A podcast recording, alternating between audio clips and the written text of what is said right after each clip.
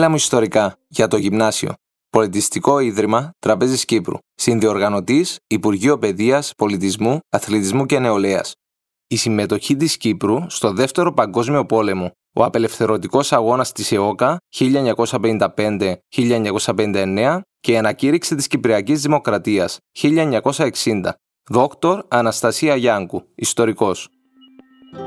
Η έναρξη του Δευτέρου Παγκοσμίου Πολέμου και η είσοδος της Μεγάλης Βρετανίας στις εχθροπραξίες το Σεπτέμβριο του 1939 είχε καταλητικές συνέπειες για την Κύπρο.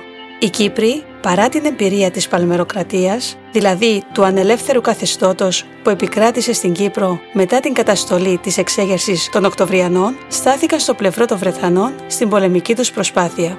Πράγματι, η εθελοντική συμβολή των Κυπρίων στο Δεύτερο Παγκόσμιο Πόλεμο, στο πλευρό της Βρετανίας, ήταν σημαντική. Οι Κύπροι υπηρέτησαν στο Κυπριακό Σύνταγμα και στην Κυπριακή Εθελοντική Δύναμη, σώματα που ιδρύθηκαν το 1940. Στον πόλεμο υπηρέτησαν ως εθελόντριες και μερικές εκατοντάδες Κυπρίες. Συνολικά υπολογίζεται ότι 16.000 Κύπριοι εθελοντές υπηρέτησαν στο Δεύτερο Παγκόσμιο Πόλεμο. Οι άνδρες του Κυπριακού Συντάγματος πήραν μέρος σε επιχειρήσεις σε Ελλάδα, Ιταλία, Γαλλία, στη Μέση Ανατολή, στη Βόρεια Αφρική καθώς και αλλού. Η εθελοντική κατάταξη έλαβε όθηση μετά την είσοδο της Ελλάδας στον πόλεμο τον Οκτώβριο του 1940, οπότε το ενωτικό κίνημα αναζωπηρώθηκε, ενώ παράλληλα οργανώθηκαν έρανοι για την ενίσχυση της Ελλάδας. Η Βρετανική εφημερίδα The Times σχολίασε για τη συμμετοχή των Κυπρίων. Ξεκινά παράθεμα. Ο αριθμός των Κυπρίων εθελοντών είναι αξιοθαύμαστος για ένα νησί που δεν ξεπερνά τις 350.000 ψυχές, οι οποίες κατοικούν σε ένα τόπο τόσο φτωχό και τόσο παραμελημένο, ώστε να είναι γνωστός σαν η στακτοπούτα της Μεσογείου. Ελπίζεται ότι η Βρετανική κυβέρνηση και το Υπουργείο Απικιών δεν θα ξεχάσουν την Κύπρο όταν ο πόλεμος τελειώσει. Τέλος παραθέματος. Πράγματι, οι Κύπροι στήριξαν τη Βρετανία ελπίζοντας ότι οι διακηρύξεις για ελευθερία και αυτοδιάθεση των λαών θα γίνονταν με τη νίκη των συμμάχων πραγματικότητα. Η ταύτιση των ελληνοβρετανικών συμφερόντων μετά την είσοδο της Ελλάδας στον πόλεμο ενίσχυσε αυτή την πεποίθηση.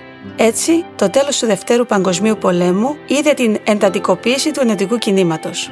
Οι Βρετανοί αρνήθηκαν να συζητήσουν το αίτημα των Ελλήνων Κυπρίων για ένωση με την Ελλάδα, δηλώνοντας επανειλημμένα ότι το κυπριακό ζήτημα ήταν κλειστό. Ωστόσο, σε μια εποχή κατά την οποία η αποαπικιοποίηση, δηλαδή η μετατροπή των απικιών σε ανεξάρτητα κράτη, είχε αρχίσει, οι Έλληνες Κύπροι ενέτειναν τις προσπάθειες για ένωση. Πράγματι, τον Ιανουάριο του 1950, υπό την ηγεσία της Ορθόδοξης Εκκλησίας, πραγματοποιήθηκε δημοψήφισμα, στο οποίο το 95,7% του πληθυσμού ψήφισε ότι επιθυμούσε την ένωση με την Ελλάδα. Ωστόσο, οι γενικότερες συνθήκες δεν ήταν ευνοϊκές.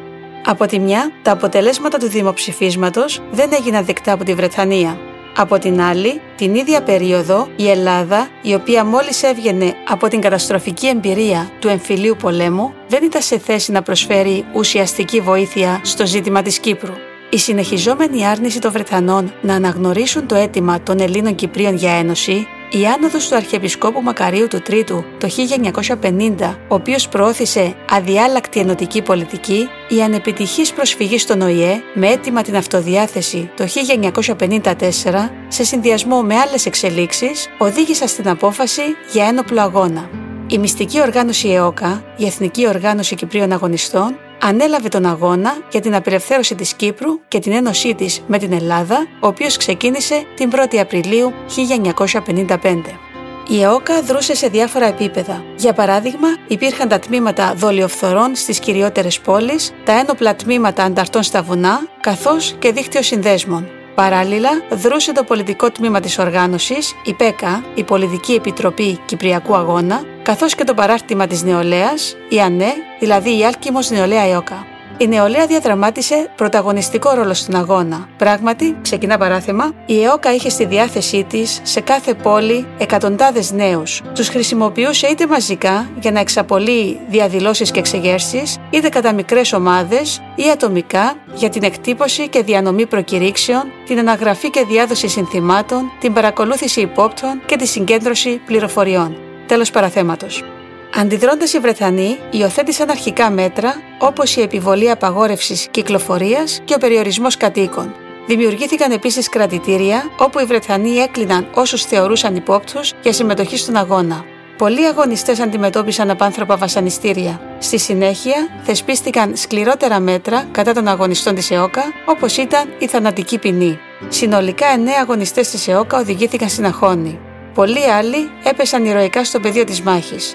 Το Νοέμβριο του 1955, ο Βρετανός κυβερνήτης κήρυξε στο νησί κατάσταση έκτακτης ανάγκης, βάσει της οποίας του παραχωρούνταν ευρείες εξουσίες. Πέρα από τα πιο πάνω, ανάμεσα σε άλλα, ξεκινά παράθεμα, οι δυνάμεις ασφαλείας μπορούσαν να συλλάβουν άτομα χωρίς ένταλμα σύλληψης και μπορούσαν να θέτουν τους συλληφθέντες υποκράτηση έως και 16 μέρες χωρίς να χρειάζεται να τους οδηγούν στον αρμόδιο δικαστή. Παρόμοια, μπορούσαν να ερευνήσουν κτίρια χωρίς δικαστική απόφαση. Η ελευθερία του συνέρχεστε περιορίστηκε επιβλήθηκε λογοκρισία στον τύπο και μπορούσε να απαγορευτεί εντελώς η κυκλοφορία εφημερίδων εάν επιδείκνυαν απειθαρχία. Τέλος παραθέματος.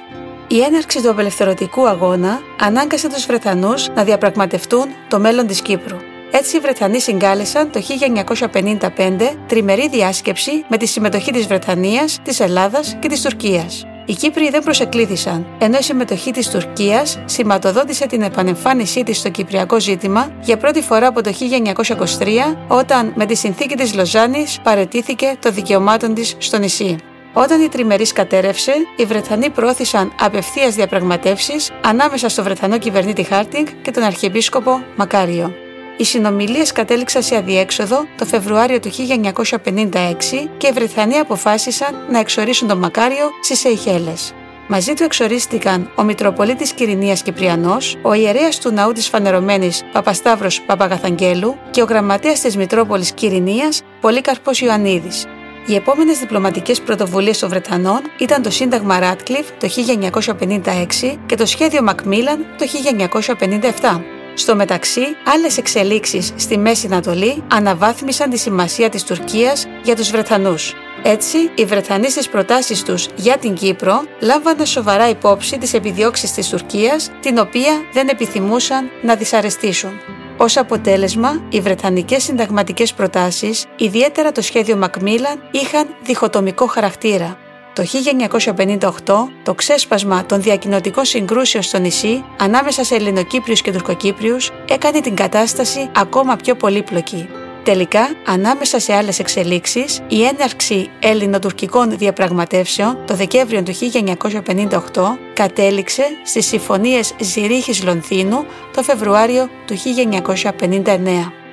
Απότοκο των συμφωνιών ήταν η δημιουργία ανεξάρτητου κυπριακού κράτους με αποκλεισμό τόσο της Ένωσης όσο και της διχοτόμησης. Η Κυπριακή Δημοκρατία απέκτησε προεδρικό πολίτευμα με Ελληνοκύπριο πρόεδρο και Τουρκοκύπριο αντιπρόεδρο. Τόσο ο πρόεδρος όσο και ο αντιπρόεδρος είχαν δικαίωμα αρνησικυρίας σε ζητήματα εσωτερικής ασφάλειας, άμυνας και εξωτερικής πολιτικής. Το Σύνταγμα της Κυπριακής Δημοκρατίας ήταν ιδιαίτερα εκτενές και πολύπλοκο οι Τουρκοκύπριοι έλαβαν δυσανάλογη συμμετοχή στη διακυβέρνηση σε σχέση με το πληθυσμιακό ποσοστό τους. Αποτελούσαν το 18% του πληθυσμού. Ανάμεσα σε άλλα, στο Υπουργικό Συμβούλιο, στη Βουλή των Αντιπροσώπων και στη Δημόσια Υπηρεσία προβλεπόταν ποσοστιαία αναλογία 70% Ελληνοκυπρίων και 30% Τουρκοκυπρίων.